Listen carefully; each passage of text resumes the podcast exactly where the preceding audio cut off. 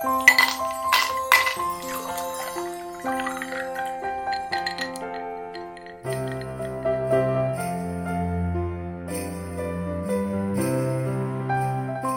everybody, and a very warm welcome to another edition of the Tonic Screwdriver. I'm Ken Moss.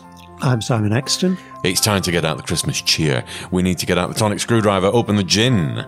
And jingle some bells, because this gin is from Finland. Where Father Christmas lives. It is Kalevala, a small batch distilled gin. And it is 46.3%, very, very precise. And the infobolic says Tucked away in the forests of easternmost Finland, the family owned Kalevala distillery carries on a spirits manufacturing heritage in a region home to the eponymous Kalevala epic. Okay, using only the best organic ingredients and water from our own well, Kalevala gin is slowly distilled and hand bottled in small batches for your sipping pleasure.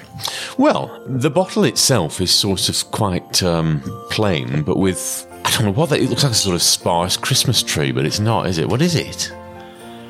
Even you don't know, so that gives me hope. You're supposed to tap your phone on the side of this to get stuff. We might give that a whirl in a bit. But, oh, it's not. A Q- I thought it was a QR. It's not a QR. Oh, bollocks to it. We'll sort that out. No, it'll be whatever that electronic doohickey thing under there is.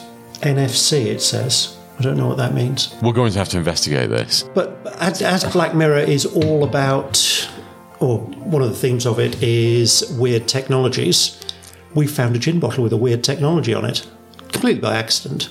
Yeah, so we didn't actually plan this.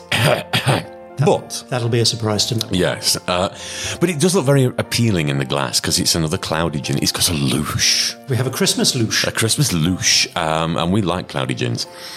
Oh, it's quite. It smells quite um, Wintry. It's sprucey. yeah. Have I got sort of pine notes coming out of that? I think we do,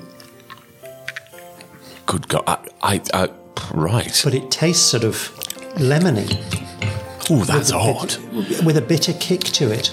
It's kind of lemon and pine, which makes it sound a bit like a cleaning product, but it doesn't. I assume it tastes, it tastes like it. I haven't, I haven't gone around tasting gin. or anything like that. Is this another one from your squatting days? A pre-drink? No, Meths with a domestos chaser, please.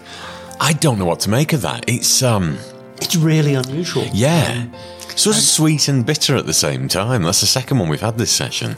And the aftertaste is, is the sweetness carrying through. Hmm.